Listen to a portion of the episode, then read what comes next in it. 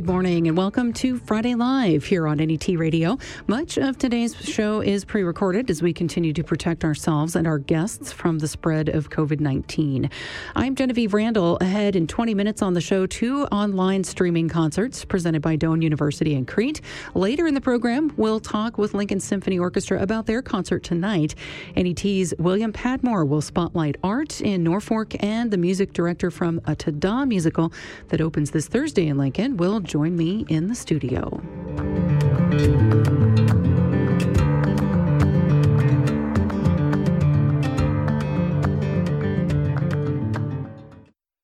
We start our program this week with a concert that explores concepts of home and features a piece of music that will have just been adapted just days before the performance on Thursday, April 15th. The concert is hosted by the Lied Center for Performing Arts in Lincoln and is available both in person and streaming online. The musicians featured are part of the Silkroad Ensemble, and they'll present an audio visual performance called Home Within. Joining me to talk about that are two musicians, Kinan Azmeh and Kevork Mourad. Welcome to Friday Live this week. Thank you. Thank you very much, Ovi. Thank you for having us. Thank you very much. Kinan, I'd like to ask you a question first here. You and I spoke actually a couple of years ago for a podcast that NET produced called the Plain Story Podcast, Season 2, The Sound of Home. And that conversation involved ideas about home as well as uh, music and ideas of music as hope. And it looks like this performance, Home Within, that's right in line with some of those ideas. If you allow me, Genevieve, to just make a a quick correction. Uh, Kevork, who's uh, my partner in crime in the creation of this project, I'd like to think of him as a musician. He's a visual artist, but he thinks musically. He thinks in terms of art in within time, which visual artists don't usually do that. But Kevork is a musician at heart. The whole concept of home, the questions of home, what does home mean, I think has been a, a part of not only my music making, but also what I think about life in general since many, many years. And I think this question became more apparent when once you start to relocate. Uh, you know, I was born and raised in Damascus, moved to the US in 2001, and took me a few years. And then I feel now very much at home in, in New York, but also equally in Damascus, but also anywhere in between. There are two main thoughts when it comes to home. Uh, one philosophy suggests that home is uh, where your memories are, where your family members uh, might be. Uh, other people suggest that home is where you feel more comfortable, the most comfortable, in a very practical and pragmatic way. I always thought of home as the place that I wanted to contribute to without having to justify it. And in a way, when you think about home in, in such a way, it's a very dynamic concept that goes along with identity too the more places that you would call home, I think the richer life you lead.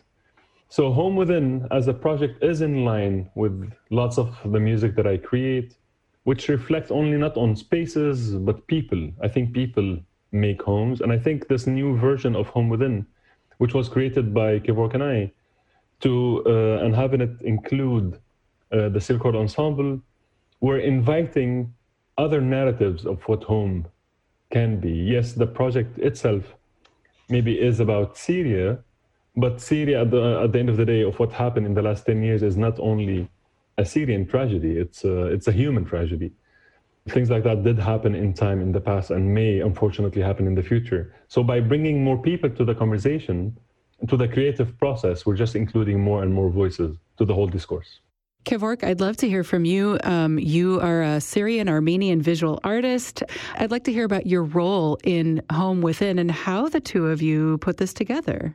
The whole idea of home for me has layers. Like I, I look at my work as like sculpture in time. So every slice that I create, it kind of creates space where we can go back and see what was it there when we left. So when my ancestors 106 years ago, they arrived to Syria as refugees, uh, escaping the Armenian genocide, uh, the local Arab community, they welcomed them and we kept our culture and language because of that. We were happy, we thrived there and all that.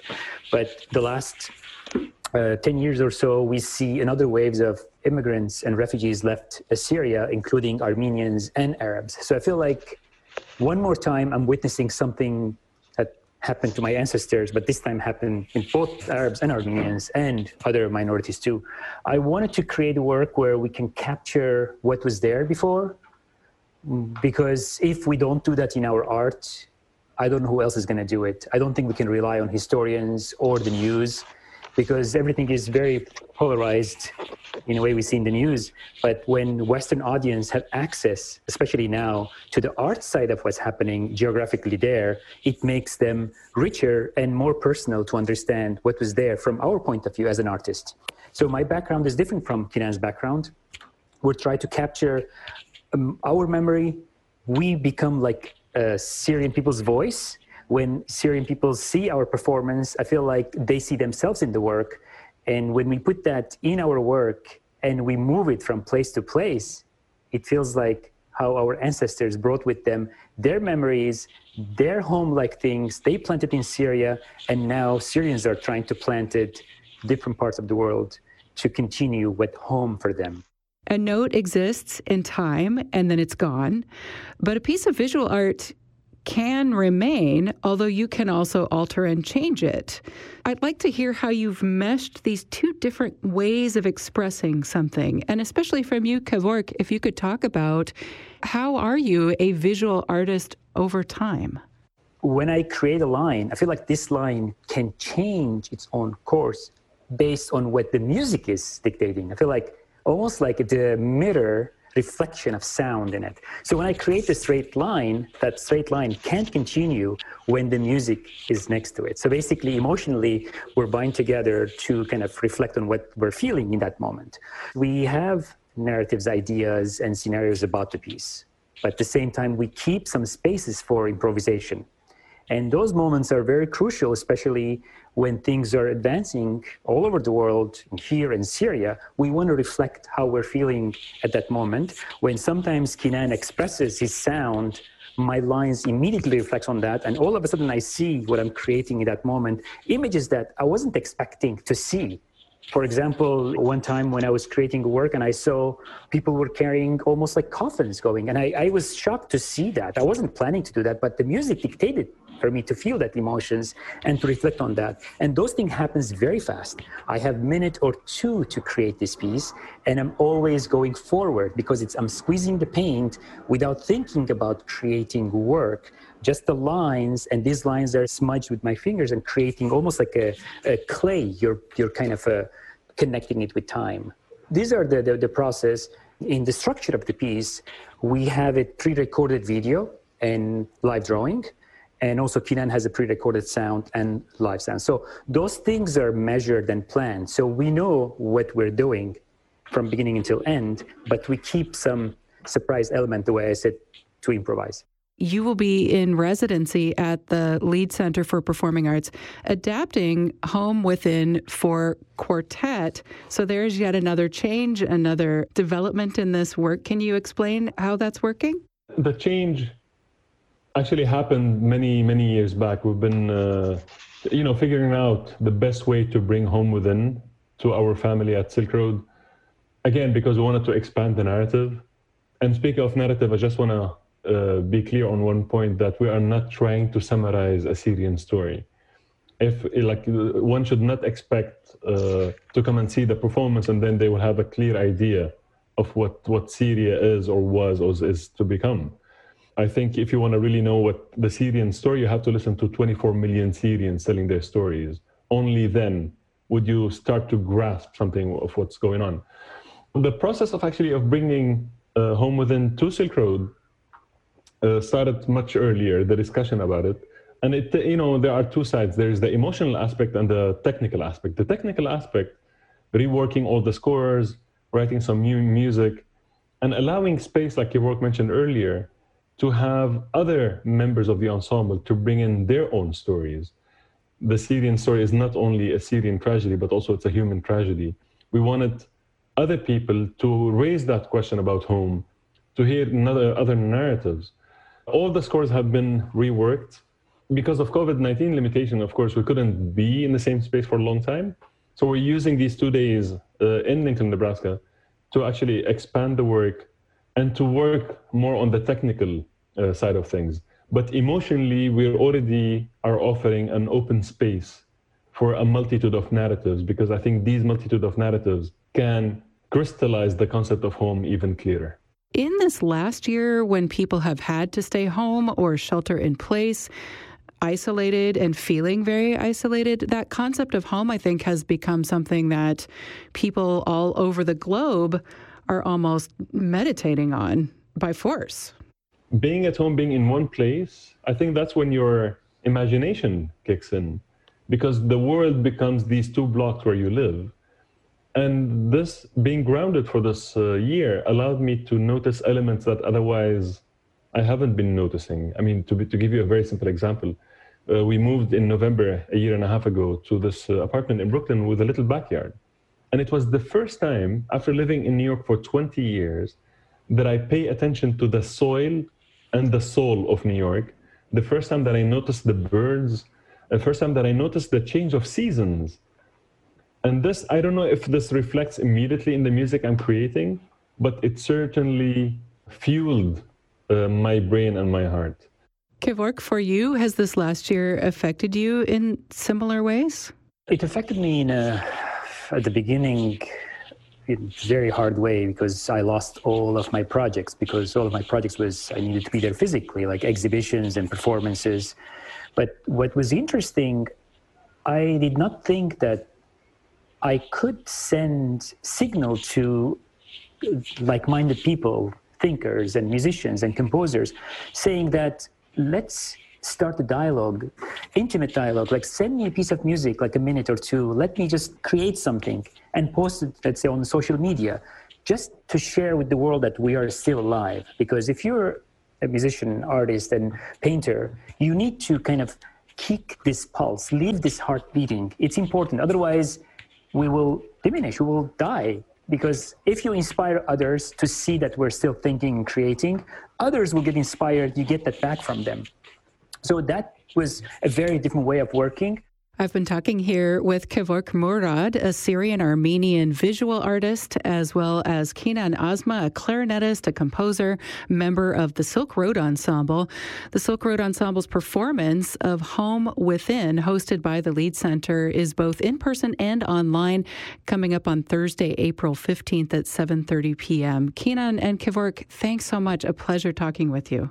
Our pleasure. Thank you very much, Oviv. Always a pleasure talking to you. You can find more about this performance on our website. That address is netnebraska.org slash radio.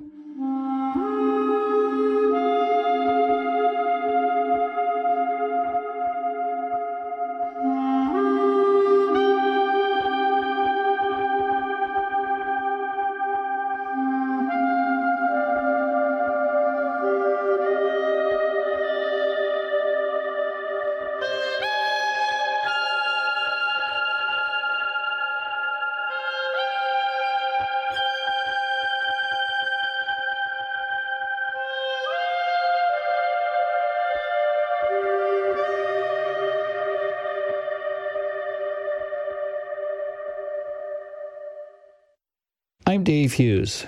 Saddiq Dzukogi is the author of Your Crib, My Qibla.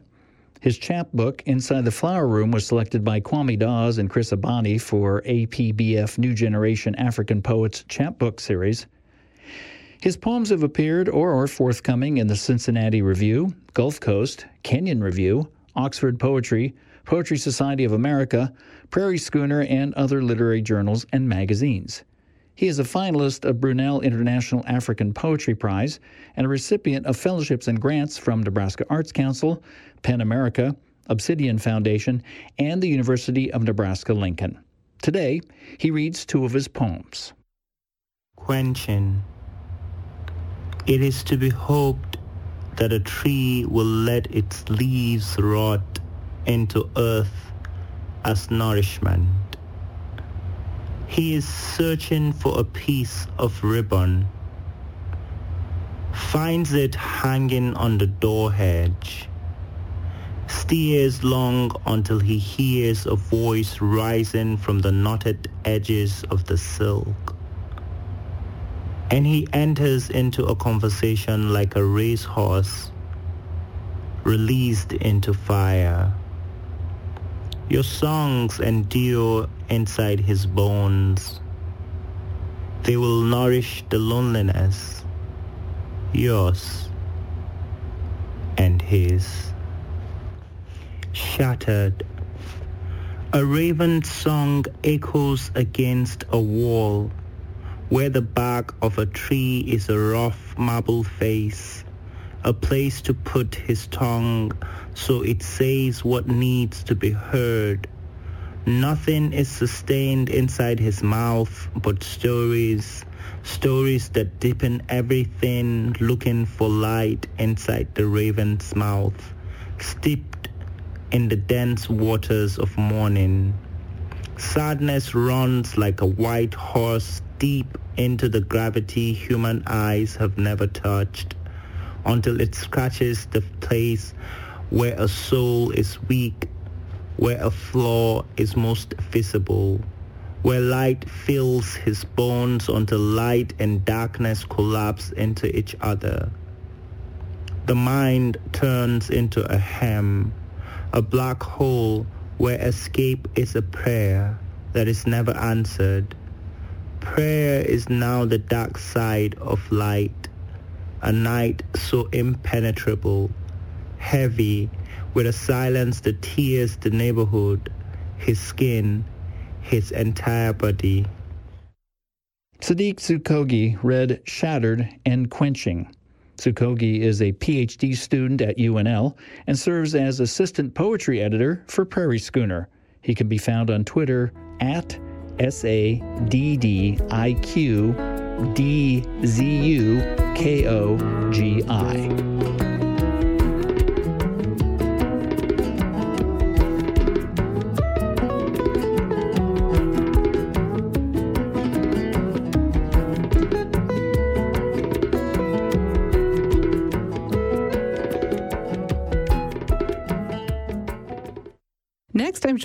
by Kurt Runestad, professor and director of choral and vocal activities at Doane University in Crete, also music department chair. There's a couple of spring music concerts coming up that will be streamed on Facebook. Kurt, it's great to see you. It is great to see you too. Thanks so much for having me. Yeah, as we chat here over Zoom. So I don't know what we would have done with these performances without the internet. We're grateful for any chance to move ahead with some music making. It's been complex, but we're grateful for, for what we have. How have you been and your students been at Doane? We're trudging and limping along like the rest of the world. Again, grateful for what we do have. Uh, I think, you know, we've given up a lot all artists have, right?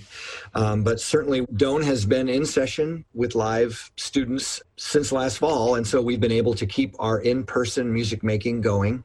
Greatly changed from pre pandemic times, smaller groups, shorter periods of time, a lot of outdoor music making, that kind of thing. And of course, always masked.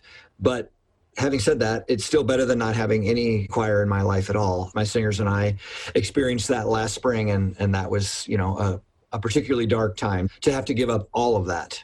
Speaking of outdoors, you actually have a couple of concerts on Saturday, April 10th. One is at 1 p.m. and another is at 3:30 p.m. And I understand that the band is playing outdoors. Our two concerts are essentially divided up into a one o'clock outdoor concert and a 3.30 indoor concert the band students um, who have been playing with their instruments masked all year particularly the brass instruments it's hard to be satisfied with the sound that comes out of their horn when they have to have their horn masked. So they would greatly prefer to to uh, play outside. So that's the one o'clock concert, our jazz ensemble and our concert band, and then also a little bit of choir singing at the very end of that. But the, the majority of the choir singing will happen inside at 3:30, and that's a, a great preference for us as singers. Although the pictures of us standing around outside singing can be really beautiful and inspirational.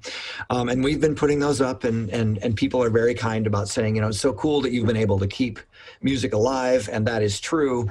However, the experience that singers have when you're standing around outside is, isn't very satisfying. That sound falls out of your mouth and it's gone in just a in a, in a millisecond, and you can't hear anything. Uh, you can't certainly hear uh, people a choir away from you. And, and when we're standing six feet apart, choirs take up a lot of space, so you're very far apart and you can't hear anything. And so, we're grateful to have an opportunity to do the 3:30 concert indoors uh, in Heckman Auditorium, but no audience. Uh, everything live streamed. We will watch for that on Facebook. What music have you programmed? A nice variety.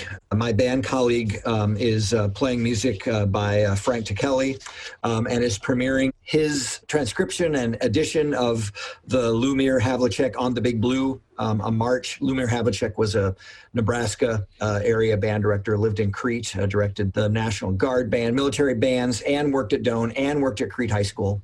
And my colleague and friend Jay Gilbert has been uh, working on an edition of that with some students, and they'll premiere that at the end of the band set the jazz ensemble. We have two jazz ensembles, one instrumental and one vocal. They'll do a variety of jazz standards.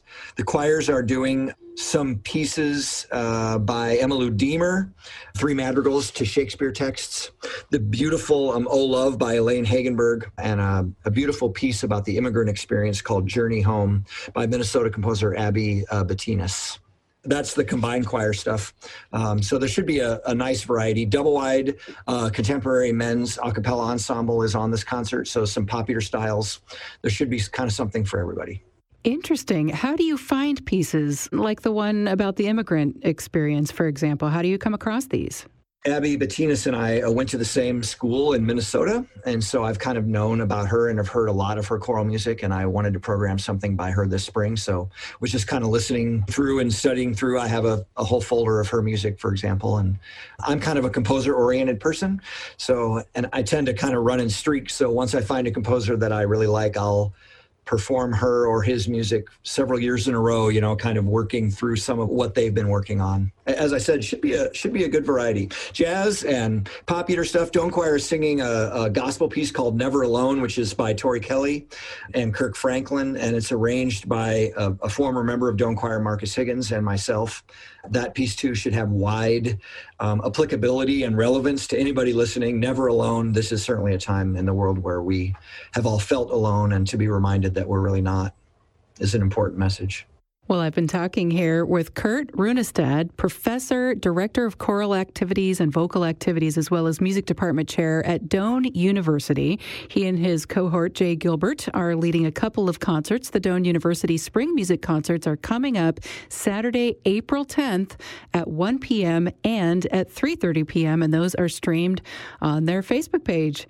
Kurt, thanks so much. Anything we missed? No, thank you very much for having me, and we'll look forward to seeing a bunch of you at the E concert. You're listening to Friday Live here on NET Radio. I'm Genevieve Randall.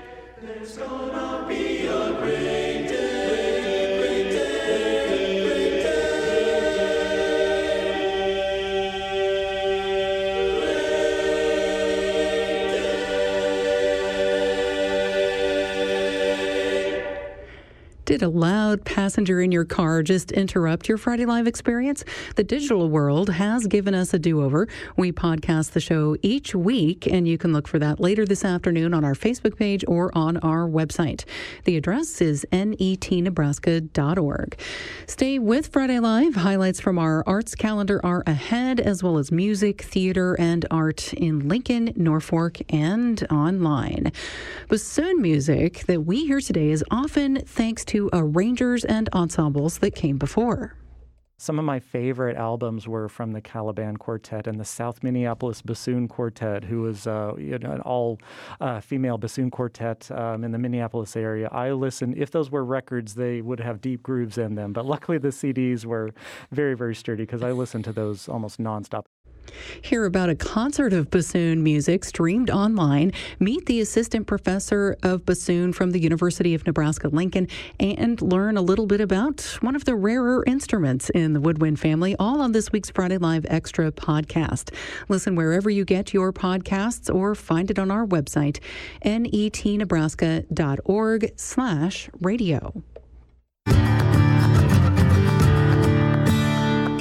And while you're online, be sure to check out the arts calendar on our website. There are some online only or other socially distant events there, in addition to some in person events. Feel free to submit your own arts or humanities event. That address to either find events or add your own is netnebraska.org slash radio. Just click events. Here are some highlights. Chadron State College Wind Symphony and Community Band have a concert tonight at 7 p.m. Director of Bands Dr. John Wojcik leads a concert at Memorial Hall Auditorium. In Beatrice this weekend, the community players are staging Once Upon a Pine: The Adventures of Pinocchio. That's tonight and tomorrow at 7:30 and Sunday afternoon at 2 p.m. And the Black and Gold Performing Arts Series in Wayne, Nebraska features a Raisin in the Sun that's held in Ramsey Theater. For more information about these and other events, visit our website, netnebraska.org slash radio.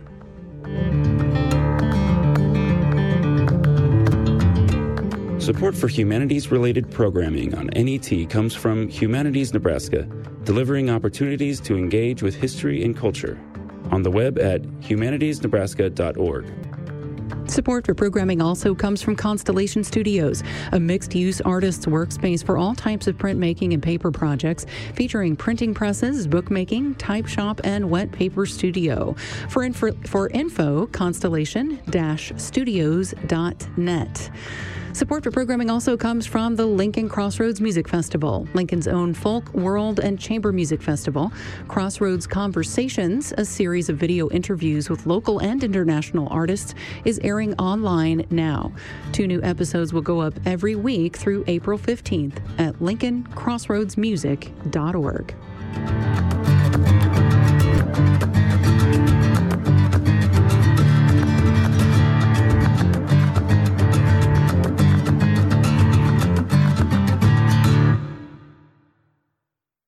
You're listening to Friday Live on NET Radio. Next, we have a concert to talk about, which is tonight from Lincoln Symphony Orchestra. That concert starts at 7:30. There is a pre-concert chat. That's a half an hour before the concert starts. That's online, streaming online. So it's the same web link. Those who go early can see the pre-concert chat and then hear a concert featuring music by Florence Price. DBR will explain what those letters mean in a moment, as well as Beethoven. So I'm joined to talk about that concert by a featured soloist, also the pianist for Lincoln Symphony Symphony Orchestra, Richard Fountain, LSO's music director, Ed Polochick, and we're also joined by executive director Barbara Zach Lee. Great to have you all on the show this week. Thanks for having us. Great Good to see you. Let's talk about Beethoven first, and then let's talk about some of the other music that's on this program because I think it's pretty neat that we have this nice, diverse mix. And Beethoven, something that's been important to Lincoln Symphony Orchestra because around the world over 2020, everyone was leading up to this celebration of Beethoven's 250th birthday. And then plans kind of changed. So we get to continue the celebration. We can just decide when to celebrate, right? It's like almost all birthdays or any celebration. It's just ongoing. You just want to keep it going. and it's easy with Beethoven. It really is. Beethoven next year will only look 250 years old, even though he's 251. We have a septet that you have programmed. Ed, maybe tell us a little bit about the septet. Both of these works, the, the Beethoven Septet and the Second Piano Concerto, are very early works. Uh, if you divide uh, Beethoven into his three periods, early, middle, and late, um, and each period is, is really quite different. You get a, a, a tremendous um, uh, palette of works that you can program of Beethoven and never lose the interest of what's going on. These two particular works are actually back to back. They're, they're Opus 19 and Opus 20 in terms of when they were published and written, of course, in his early earlier period. The septet, seven players only, right? A clarinet, a bassoon, a horn, and then one violin, one viola, one cello, one bass make up for a, a rather unusual mix of players, and particularly for that time period that that he put together. And the, the septet can be done in, in many different kinds of ways, whether you want to use just one string on a part, or a small string, or a larger string uh, complement that go along with the clarinet, uh, bassoon, and and horn. But we're doing the original, just just seven players. It's a work actually of six movements, um, but because of length of of this particular production, we we omitted the second and the fifth movement, which I mean just killed me. It was like tearing my heart out of my body when I had to to make those decisions uh, in doing it. It's a forward thinking work in in terms of Beethoven because you get all of the conventions of what was going on, and he was a product, of course, of the Baroque and the classical period. But you can always tell that it's Beethoven because he keeps on pulling the rug out from underneath all of our ears um, so that we're we're left standing on our heads sometimes, going, "Wow, where did that come from?" I thought I was hearing some Mozart and, or, or Haydn, and boy, it's not. It's it's truly Beethoven. And then is this Beethoven concerto, which features Richard Fountain. Is this the first time you've gotten to come back to Nebraska and play since the beginning of this whole pandemic thing? I've actually been back a couple of times for some of the pre recorded shows but this is definitely the first time where there will be a real live concert, which is very exciting to do, even though, of course, we won't have a an in person audience. But the idea, at least, that we will be live and that people will be watching with us in that same moment as we do the music is very, very meaningful. Tell me a little bit about, for our listeners, Beethoven as a writer for piano everybody assumes, oh, you know, Beethoven wrote the piano sonatas. They're they're like, you know, we talk about the piano sonatas as being the New Testament of the piano repertoire. The Old Testament is the Bach, Well-Tempered Clavier. Uh, he wrote the concerti. He wrote all this, you know, the chamber music. And the irony is, at least in my world, and of course Ed can correct me because he's much smarter than me. I don't really think that Beethoven, you know, when he writes for piano, I think he really is thinking orchestra it's not the most idiomatic stuff in the world. You know, it's not at all like playing Chopin or Liszt or Ravel.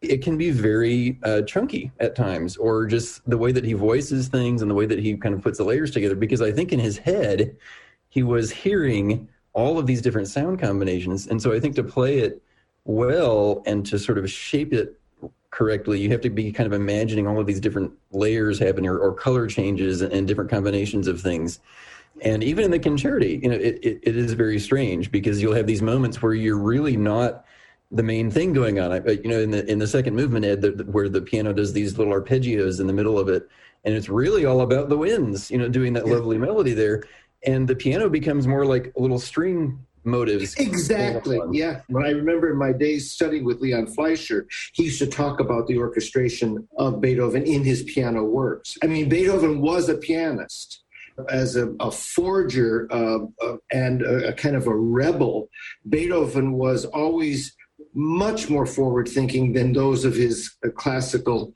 um, uh, period contemporaries like Haydn, whom he, he, whom he worshipped. So in a way, you get this very strong orchestral writing for the piano along with an orchestra. I mean, it's, it's great. It's just incredible. And might I point out, too, that we, we call this his second piano concerto. The second piano concerto was actually the first one that he wrote. We should mention that April 9th today is the birthday of Florence Price.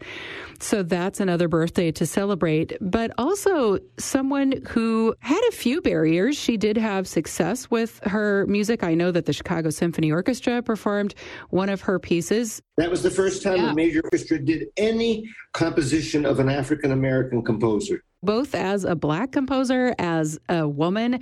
She did have a few barriers, so that makes her a pioneer too. I love programming Beethoven with all of these various kind of lesser known and and very uh, uh, forward thinking types of compositions.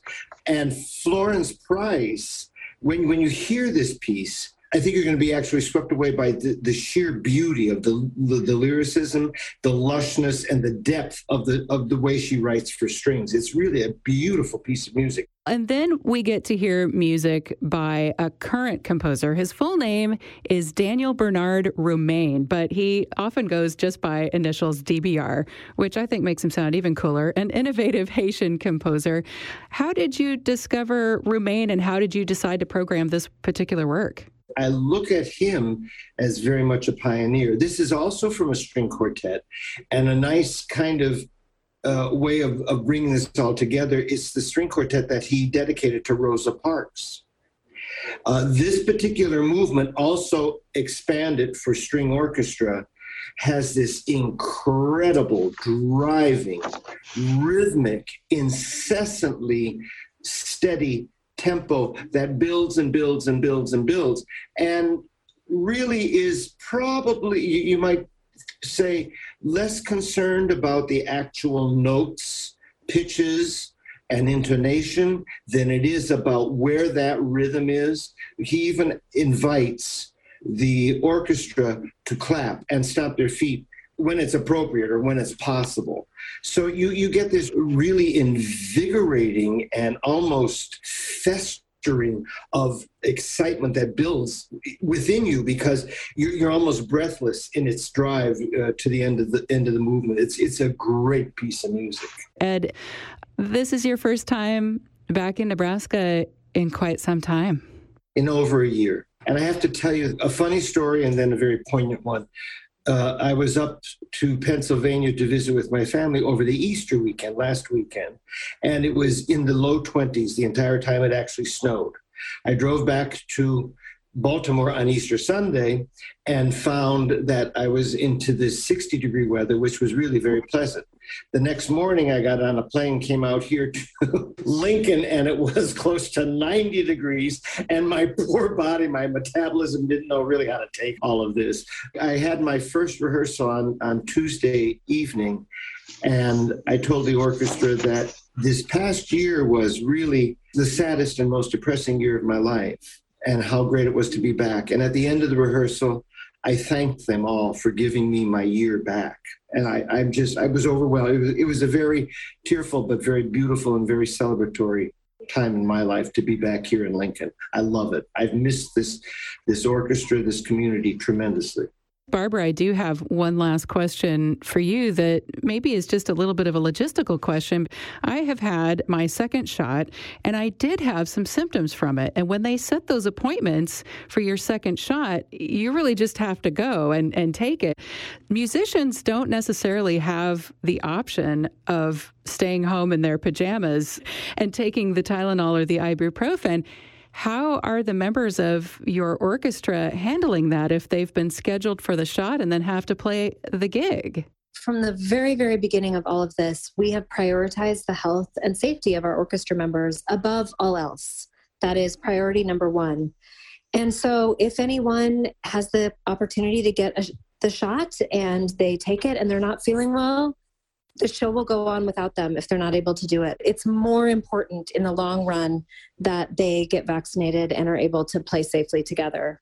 We're really hoping that everyone will be on stage this evening and it may not be the case we we already know because some people have been having some reaction to shots but we'll see it's an exciting time just to be able to have this music and to have Ed Polochick back in town to conduct the first concert in a, a, long, long time since the beginning of this whole pandemic thing, featuring pianist Richard Fountain soloing on music by Beethoven. There's also a Beethoven septet, as well as music by Daniel Bernard Roumain and Florence Price. The concert starts at 7:30 p.m. There is a pre-concert chat. You will see and hear some familiar faces and voices in a Zoom chat. That is a half an hour before the concert starts. And this is an online stream, one time live experience only. Barbara Zockley is executive director for Lincoln Symphony Orchestra. Richard Fountain is pianist with LSO, and Edward Polochick is music director. Thanks so much for talking with me about tonight's concert, guys. Thanks Thank you. Pleasure. And you're listening to Friday Live on NET Radio. You can find out more about this Lincoln Symphony Orchestra concert as well as anything you hear about on the show this morning by going to the Friday Live page, and that is at netnebraska.org.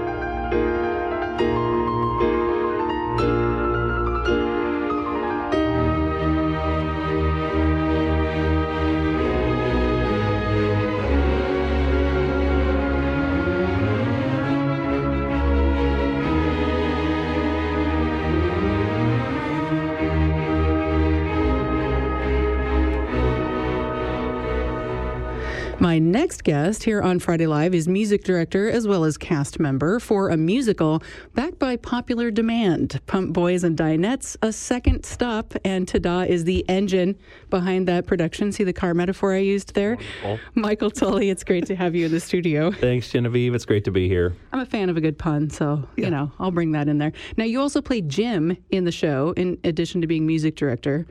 Tell me about the characters in the show. Yeah. So, uh, well, the characters are um, they're just regular folks, you know. Uh, the the Pump Boys and Dinettes. We've got one side of the stage is set up as a um, country diner, cafe type of deal. The other side is this uh, gas station, or I, I suppose service station, since we're car mechanics and whatnot. Gotcha. But uh, we're just kind of, you know, done with a long, hard day of work, and uh, we notice uh, people are in our midst. You know, it's that, that, that fourth wall that we break.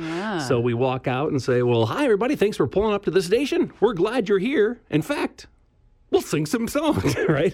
so, I like it. yeah, yeah. So the audience gets kind of drawn in as if they're part of the whole deal in a exactly. way. Yeah, yeah. And, you know, the, the, the show originated. Uh, with uh, music only. The the the actors, uh, the musicians wrote this show back in the well, I guess it was early '80s, and. Um, so then they thought, hey, we've got something here. So they added a storyline, a little bit of dialogue, so that they could get from one song to the next uh, in a seamless way. Gotcha. I gotcha. And how big a cast for this? Uh, I suppose there's six of us on the stage, right? Yeah, four of the guys and two of the ladies. Tada has a nice, intimate space. How do you guys protect each other during these strange times? yeah, well, we've got some uh, some wonderful um, clear masks that we use uh, during the rehearsal process.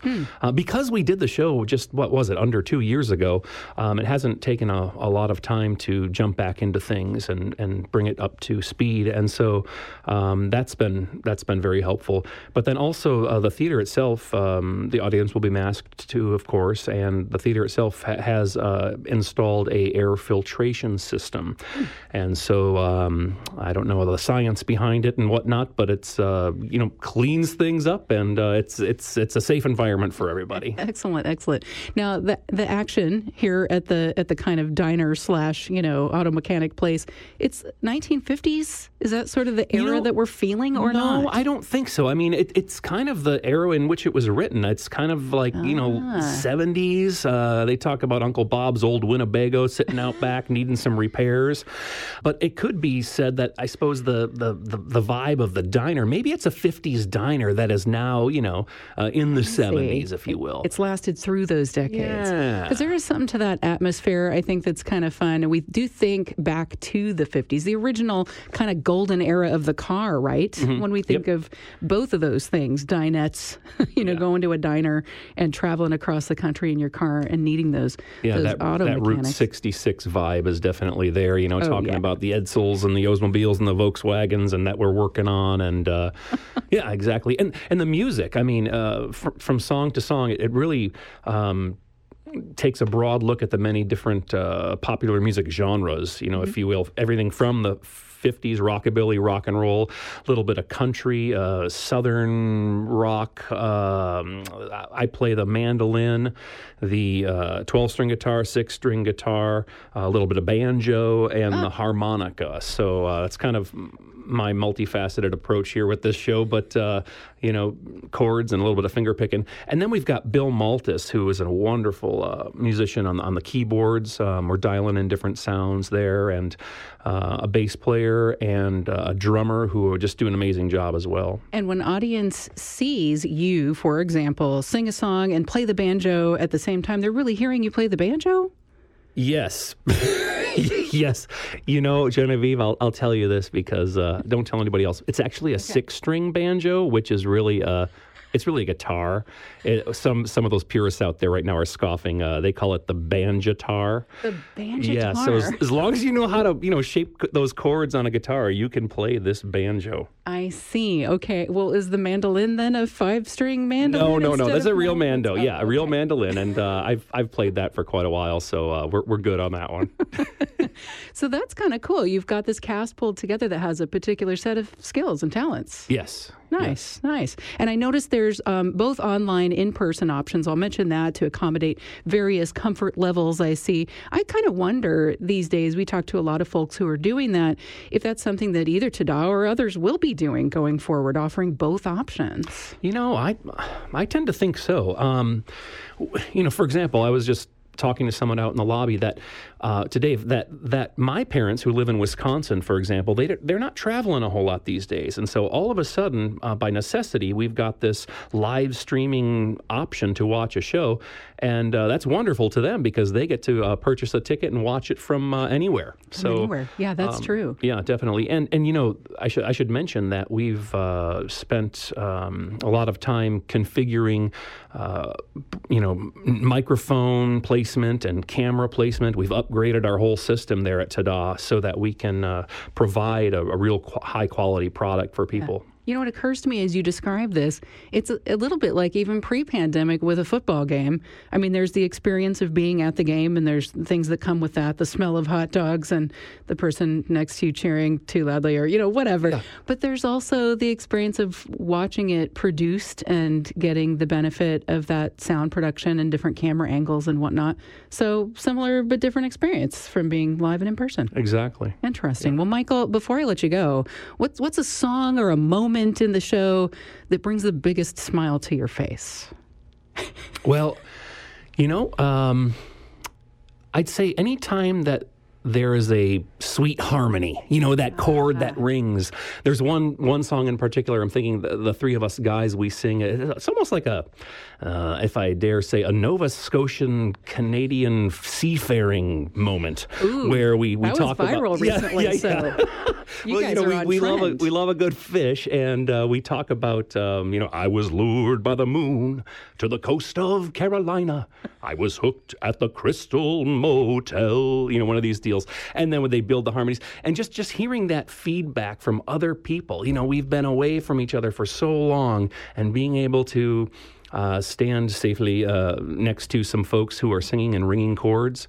It's great. And when the whole ensemble sings the the the main song, the the Highway 57 theme, um, to be able to stand up there together and deliver a message, I, I think people are just going to have a great time. The show is full of energy. Um, yes, we mentioned we're all up on stage playing those those instruments, and it just really lifts people up. It's a, a toe tapping good time. Something to tap the toes and put a smile on your face. Michael Tully is music director and playing Jim in Pump Boys and Dinettes at Tada Theater in Lincoln. That musical can be seen in person or online, and we'll have a link to more at netnebraska.org slash radio. Michael Tully, take care. Thanks for spending time with me this morning on Friday Live. Thank you very much, Genevieve. Run Me to the Earth by Paul Yoon is a beautifully written novel about losing everything. All About Books host Pat Leach reviewed this story set in 1960s Laos, where three orphans, a boy, and two sisters are surviving the war by transporting medical supplies for a hospital. The first section of this book establishes those three as a kind of family created in the absence of parents or other responsible adults. In the midst of this profoundly chaotic life, they have each other and they have meaningful work. This period of relative stability comes to an end when the hospital staff and most patients are evacuated out of the country. You can learn more about Run Me to Earth, a novel by Paul Yoon, on our website, netnebraska.org slash all about books. I am William Padmore with Friday Live. If you're looking for an art gallery to tour and also appreciate the spirit of competition, our next event will be of interest. My guest is Denise Hanson, the executive director of the Norfolk Art Center, and she's talking about the center's 14th annual juried competition going on right now through May 27th. Welcome. Thank you. Thank you so much for having me. So tell me a little bit about this competition. Sort of what kind of art can we expect? Um, who are the artists? So we have um, just under 30 artists this year that are from really all across the Midwest. This is a competition that we do every year for 14 years now, um, you know, as you mentioned, and each year we get a different judge. This year, our judge is John Timothy Pizzuto from the, he's a professor at the University of South Dakota. And so he was our judge that curated the show this year.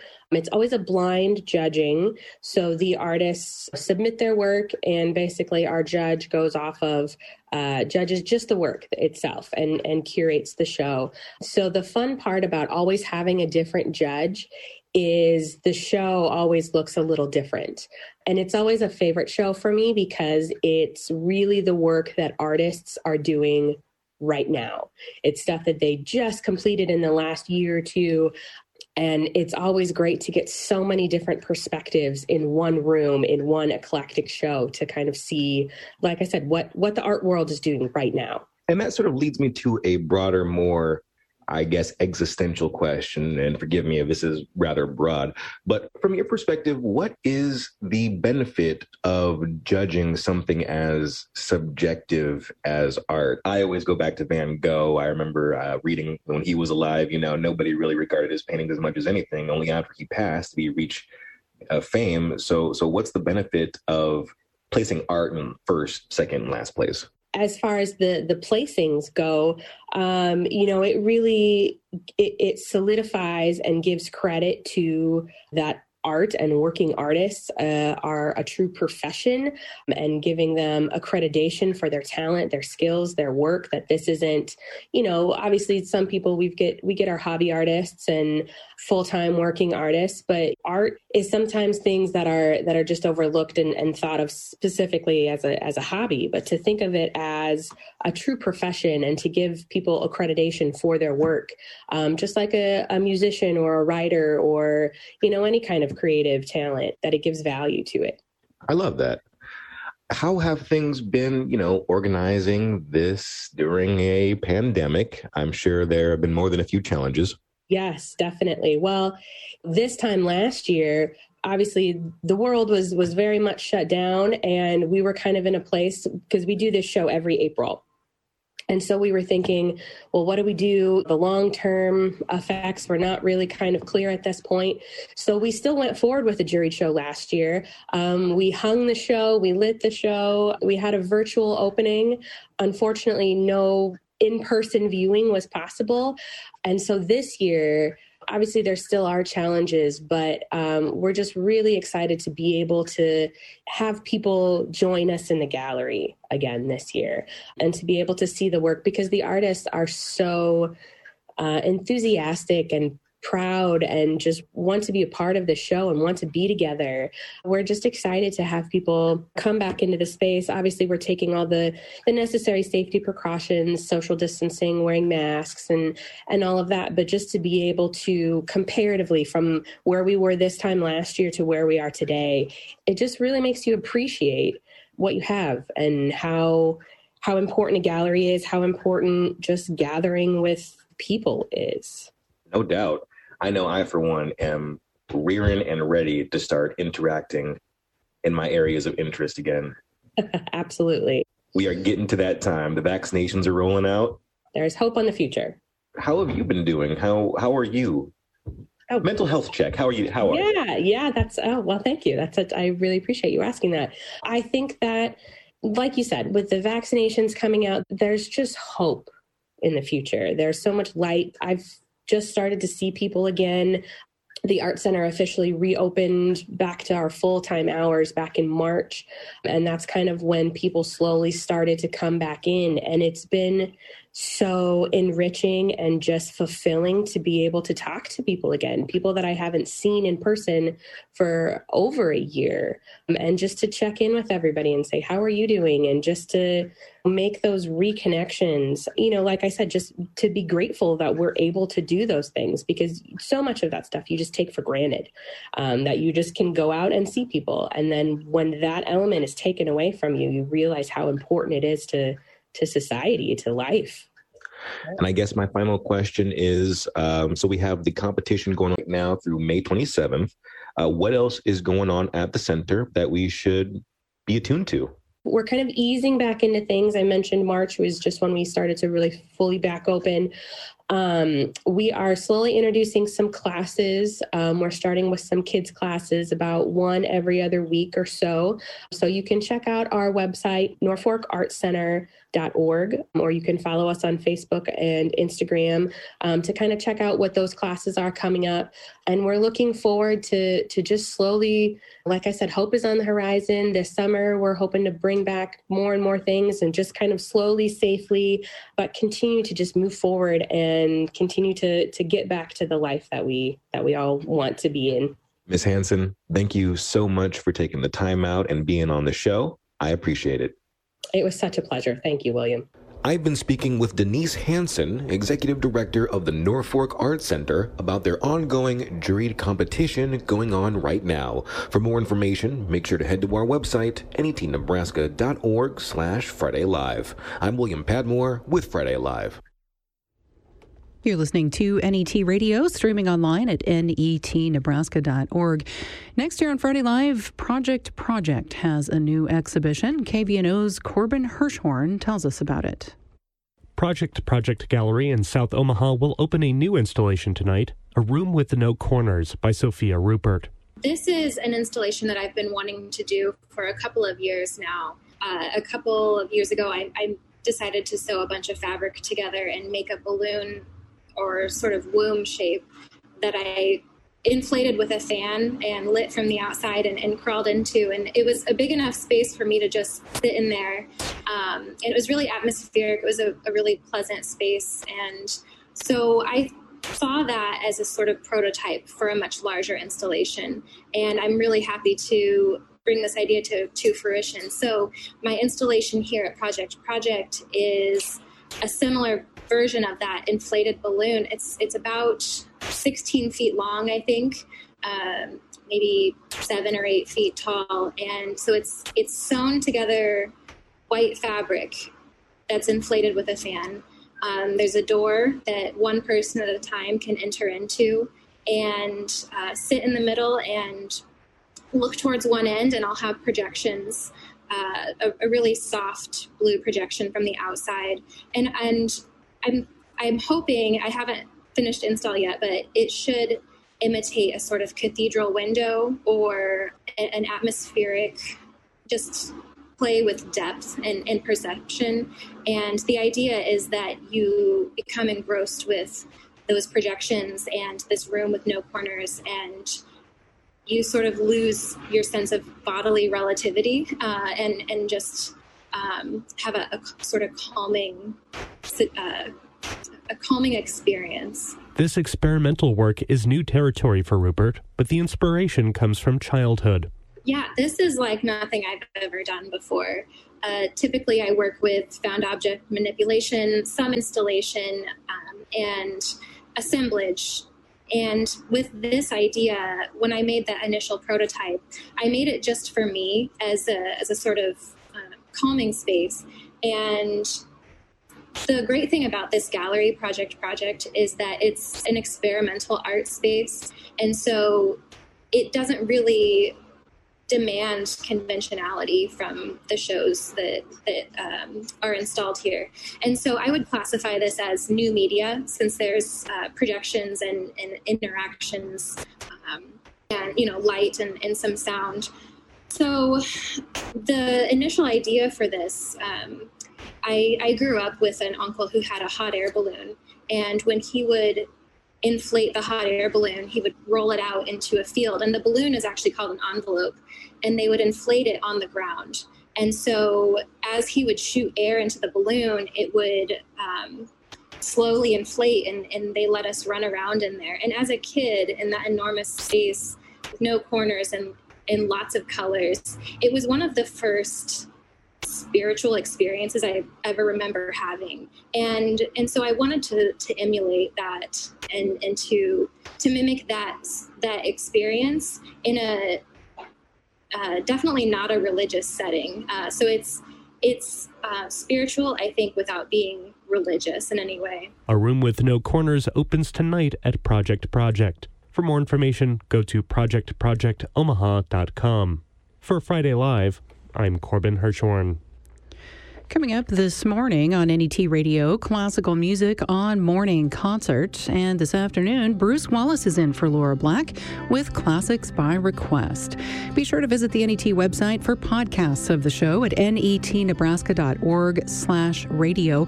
Portions of Friday Live are pre-recorded thanks to everyone who makes Friday Live possible, including Carrie Meese, William Padmore, and associate producer Dave Hughes. I'm Genevieve Randall.